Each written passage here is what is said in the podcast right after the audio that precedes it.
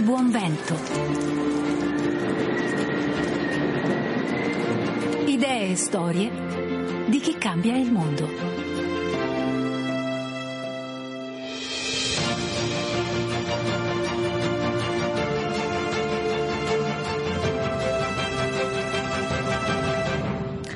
Pomeriggio da Paola Simonetti. Avete presente quei piccoli segni di cura e attenzione di cui qualche volta si ha bisogno senza chiedere? L'autentica gentilezza, che può essere un seme in grado di gettare luce dentro di noi e cambiarci addirittura la visione della vita. Ebbene, oggi vogliamo omaggiarla alla vigilia della giornata mondiale dedicata che si celebra domani. Lo facciamo riproponendovi una puntata del Buon Vento che vale la pena di riascoltare, dove protagoniste sono reti reti sociali per la gentilezza, ovvero la mappa di coloro che in ogni ruolo e professione si impegnano a rendere questo valore uno strumento concreto di cambiamento sociale. Gentilezza non solo come buona educazione, come segno di mera cortesia, ma come azione autentica per rendere la vita di qualcuno migliore e per cambiare, se possibile, le sorti del suo futuro. È tutto qui il senso di quello che si impegnano a fare tutti coloro che aderiscono e stanno aderendo sempre più al progetto di cui parliamo oggi. Costruiamo gentilezza, ovvero un progetto nazionale che vede collegati tutti coloro che si impegnano fattivamente attraverso delle reti. Eh, la rete nazionale degli assessori alla gentilezza, quella degli insegnanti, degli allenatori, dei medici pediatri, reti che permettono loro di condividere anche idee ed opinioni sulle pratiche della gentilezza. Insomma, una mappa che su e giù per l'Italia costruisce il disegno di quello che è in atto nei territori per migliorare la società. Ne parliamo con Luca Nardi che è coordinatore dell'attuazione di questo progetto. Benvenuto Luca. Grazie per l'invito e grazie. buona giornata. Grazie mille di essere con noi oggi e accolgo con piacere anche Arcangela De Vivo che è medico pediatra, dottoressa per la gentilezza che vive e lavora a Foggia in Puglia. Grazie di essere con noi dottoressa De Vivo. Grazie a voi e buon pomeriggio a tutti. Allora Luca, abbiamo pochi minuti ma credo che qualche seme possiamo gettarlo per capire meglio di cosa parliamo. Allora, schematicamente Luca, come si struttura il progetto, come funziona fattivamente? Il progetto prevede il coinvolgimento di alcuni attivatori sociali, come hai detto correttamente te precedentemente, ovvero dei ruoli come assessori, insegnanti, allenatori, medici pediatri e imprenditori che si attivano per coinvolgere le proprie comunità nel costruire pratiche di gentilezza, quindi quelle attività attive ad impatto sociale che creano un cambiamento nella società positivo. E il tutto a costo quasi zero. Senti, ma da dove è nata questa idea?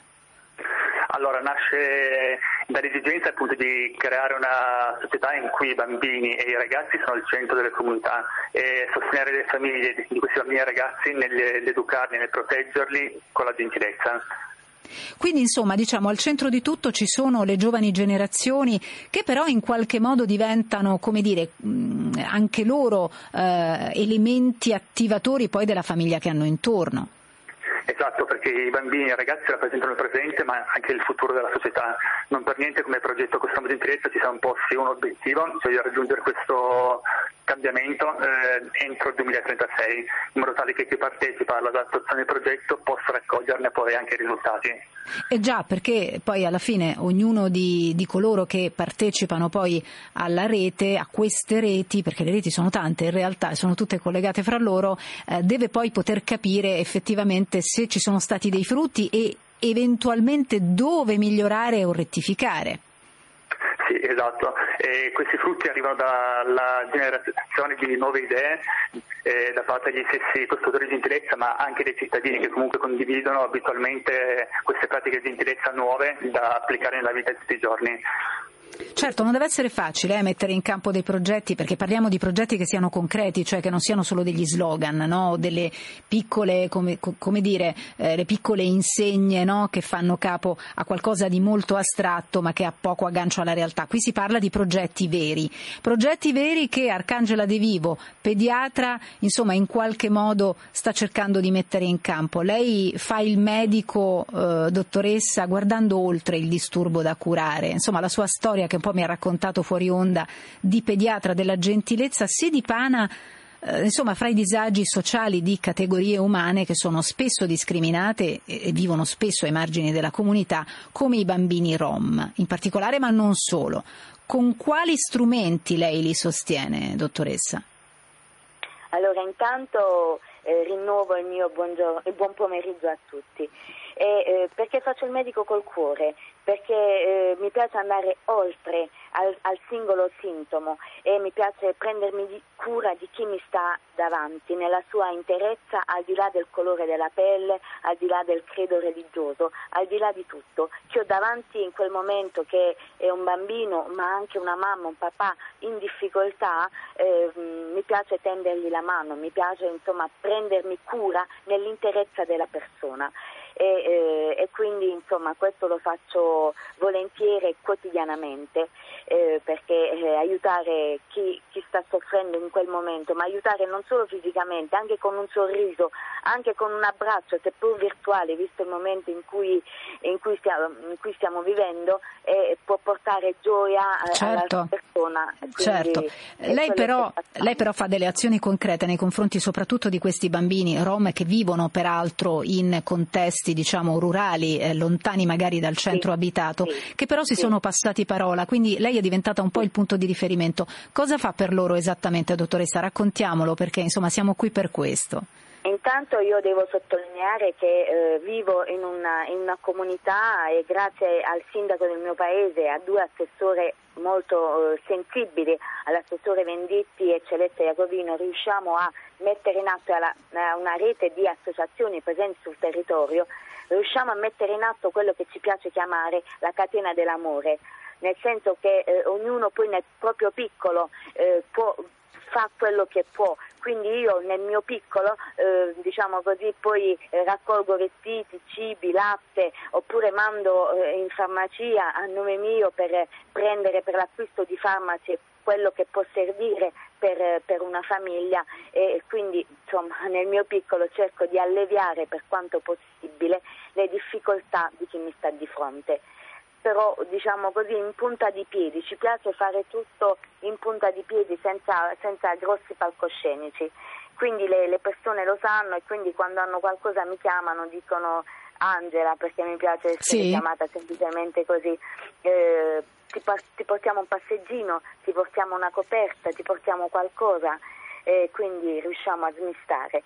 Quindi insomma i cittadini poi partecipano in realtà, una volta che hanno capito che c'è questa, sì. eh, questo motore acceso, poi i cittadini si mettono, si mettono sì, eh, in moto anche una, loro. Mm. Una comunità molto sensibile, quindi è molto facile fare questa cosiddetta catena dell'amore e aiutare per quanto possibile chi è, chi è in difficoltà. Insomma. Senta dottoressa, ma le comunità rom che vivono lì di cosa hanno più bisogno in senso stretto? Stretto, insomma lo immaginiamo, sicuramente sono marginalizzate, quindi hanno bisogno di fatto di tantissime cose, in primis anche dell'integrazione di essere accettati, ma eh, immaginiamo che questi bambini hanno anche delle mamme che probabilmente hanno delle necessità, anche da mamme.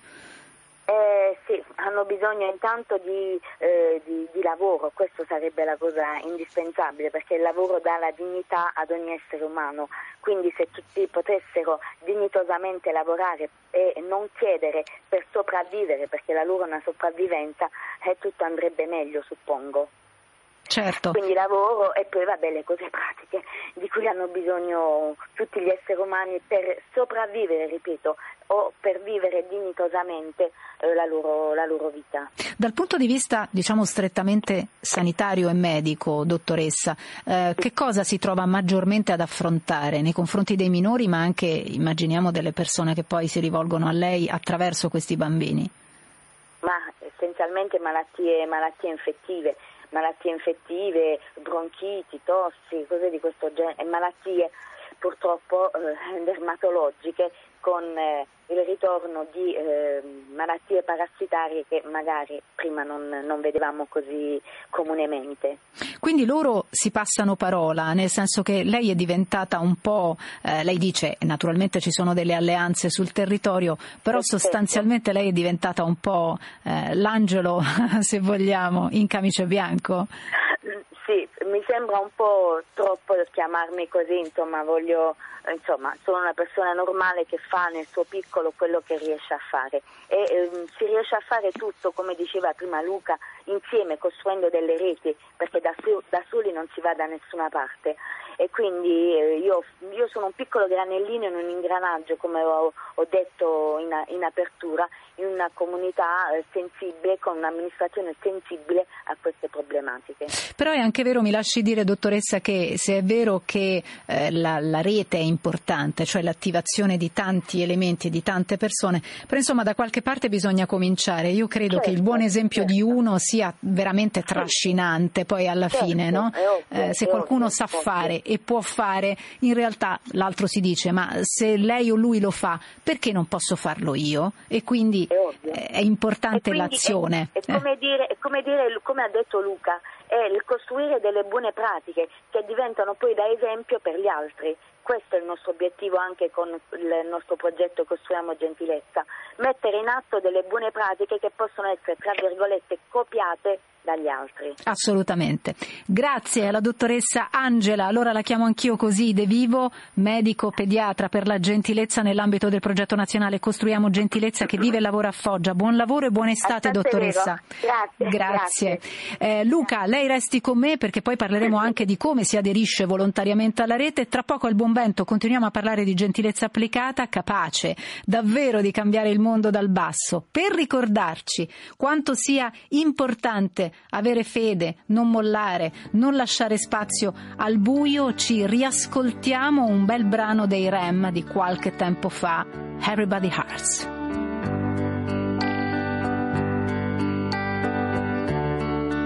When your day is long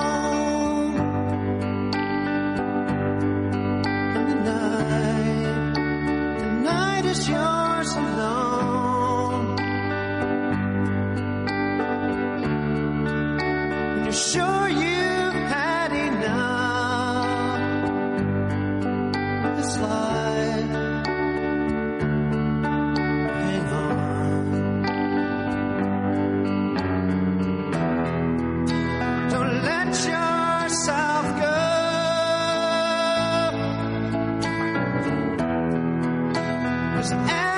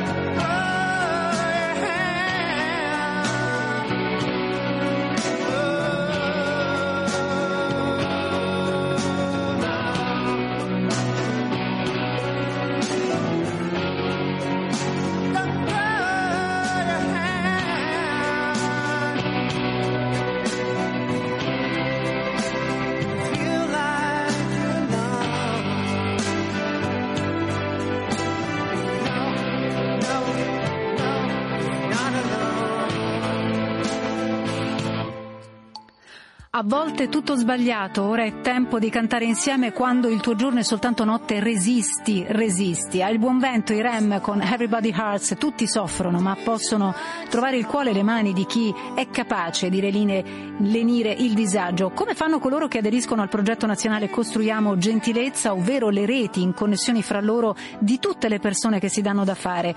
Per questo progetto nazionale i costruttori di gentilezza sono collegati tra loro con la rete degli assessori alla gentilezza sicurezza, quella degli insegnanti, quella degli allenatori, eh, quella addirittura dei medici pediatri, ne abbiamo sentita una di testimonianza il senso nella prima parte, che permettono loro di condividere tutte le idee, le opinioni, le pratiche che vengono messe in campo. Con me ancora Luca Nardi che è coordinatore di questo progetto. Eh, grazie Nardi di essere rimasto con me. Do il benvenuto anche ad un'altra rappresentante esemplare della rete, Katia Gussio, che è insegnante per la gentilezza che opera in una delle scuole dei quartieri più difficili di Messina, siamo in Sicilia, portando il proprio cuore, che però è unito anche alla competenza per costruire una nuova visione della vita e del futuro per i bambini e i ragazzi del territorio. Benvenuta professoressa. Sono una semplice maestra di scuola dell'infanzia. Maestra, maestra, forse guardi, è anche meglio, perché i veri maestri sono quelli che poi ci hanno segnato la vita, davvero. Senta, la gentilezza per un insegnante come lei significa lavorare in una scuola difficile, che riflette un territorio difficile difficile. In che modo eh, opera con la sua professione? Katia. Hai detto bene, hai detto bene Paola, quando cominciai a lavorare in questa scuola che ricade, come hai detto poc'anzi, in un territorio disagiato, devo dire che la situazione era molto particolare. Eh, inizialmente abbiamo avuto delle grandi difficoltà perché l'utenza appunto come, come capirai era molto fragile, fragile economicamente, culturalmente e i bambini erano particolarmente vivaci, senza regole e ahimè devo dire che la scuola non era considerata un'istituzione da rispettare. Eh, I genitori portavano i bambini quando non avevano niente da fare, cioè quando avevano qualcosa da fare, quando dovevano andare al mercato. C'era dispersione scolastica, quindi sì, ci sì, sta cioè, dicendo? Sì, sì, i bambini piccoli, i genitori magari preferivano lasciarli a dormire, li portavano quando dovevano andare al mercato oppure quando dovevano andare a colloquio in carcere a trovare purtroppo. Sì, perché parliamo di famiglie dove all'interno ci sono spesso sì, sì. Eh, padri o madri che eh, sono detenuti, eh, insomma veramente sì, realtà difficili. Sì, eh. soprattutto Paola quando iniziai 22 anni fa la situazione era più di forte degrado, per fortuna poi questa storia ha un bel risvolto positivo che voglio raccontarvi, sono molto emozionata nel raccontarvi, la situazione si è evoluta, però dico inizialmente quando cominciai da giovane insegnante la situazione era proprio questa che ha descritto lei Paola. Eh, lavorare su un territorio come quello in cui lei opera, lei ci dice tratti di degrado e quindi anche un futuro incerto no? per coloro che vivono e soprattutto per i bambini, i minori, i ragazzi. Quali sono state le, le proprio, arriviamo proprio al punto, mi piacerebbe che lei dicesse insomma in maniera esemplare che cosa è stato messo in campo per raddrizzare un po'. Eh, allora, mm, Paola, voglio sottolineare che da soli non si va da nessuna parte, che è importante fare rete per, uh, per riuscire a mm, tirare fuori le cose positive. Eh, io ho avuto la fortuna di conoscere appunto un, la dirigente Giussi Scolaro che era molto sensibile alle tematiche sociali e che aderì ad un, un progetto uh, che prende il nome di Pippi Ra per sì. farvi capire eh, questo progetto mh, mm, coinvolge 10 territori, va da Scampia, sì. eh, viaggia verso il nord ed abbraccia la mia città che è Messina. E questo progetto si mette in atto delle strategie per, uh, per contrastare quella che è la povertà educativa. Quindi lei vuole sapere cosa io ho fatto di, di, di piccoli di esempi, piccoli ecco, esempi. Sì, um, le racconto questo. La mia preside scelse me e la mia collega Valentina Paradiso come referenti di questo progetto. Eh, e quindi con gli operatori di ECO, con Fondazione di Comunità e con il dottore Salvatore Rizzo, eh, loro cominciarono a programmare delle, un'opera di riqualificazione del, del territorio cominciarono a organizzare feste di quartiere adiacenti a questa baraccopoli e quindi racconto la mia storia. Quando, fu, quando la Fondazione di Comunità eh, organizzato questa festa di quartiere, cara Paola, a questa festa di quartiere non si presentò nessun genitore, nessun bambino mm. e noi avevamo bisogno che venissero coinvolte le famiglie, altrimenti certo. E che cosa è successo no? poi? Mm. Che io e la mia collega ci siamo guardati negli occhi, ci staccammo dal gruppo e andammo a bussare in queste casupole, sì. abbiamo bussato e abbiamo detto venite fuori, eh, c'è una festa, portate i vostri bambini. E allora in dialetto, poi tradurrò per i miei amici del nord che ci ascoltano, maestro non veniamo a noi nudivasti, ci sono gli assistenti speciali perché...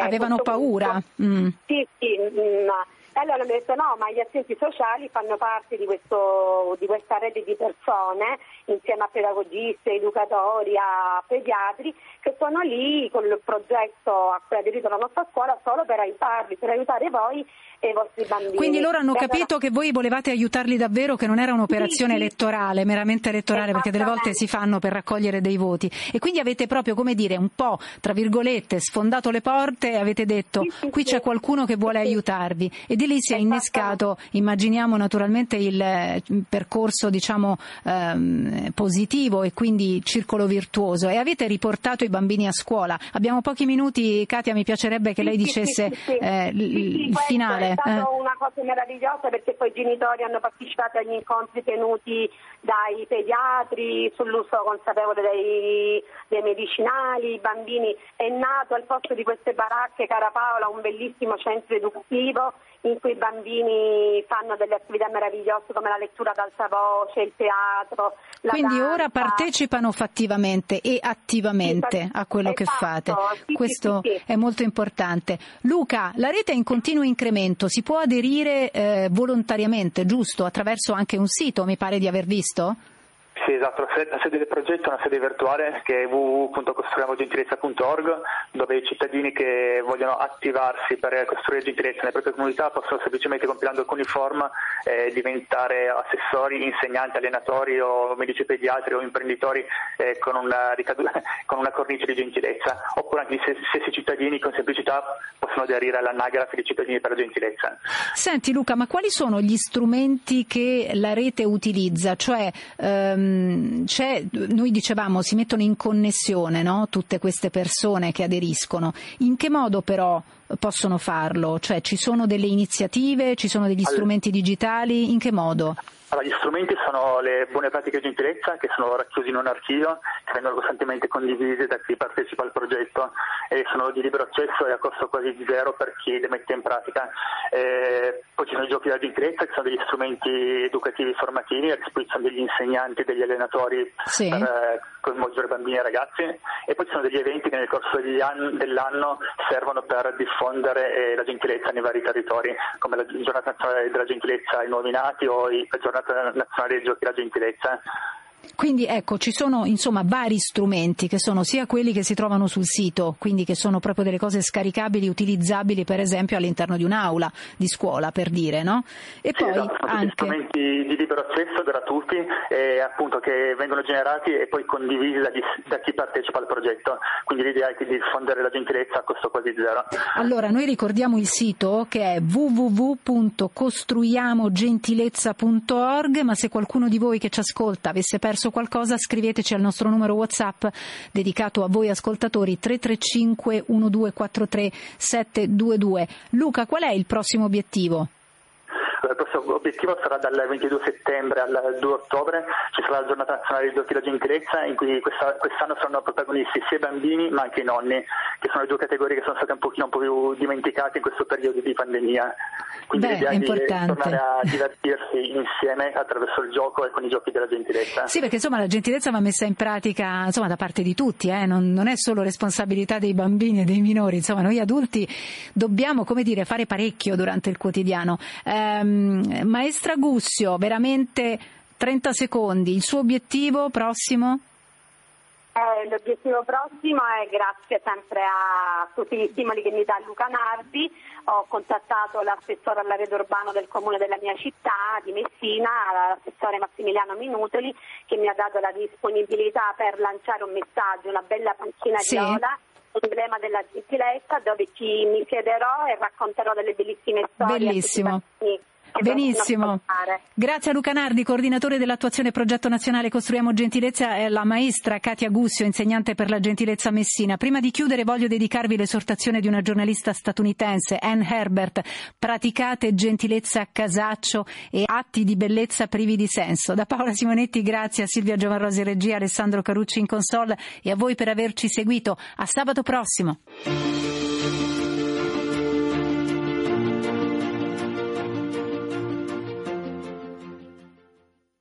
Stai ascoltando Radio Vaticano.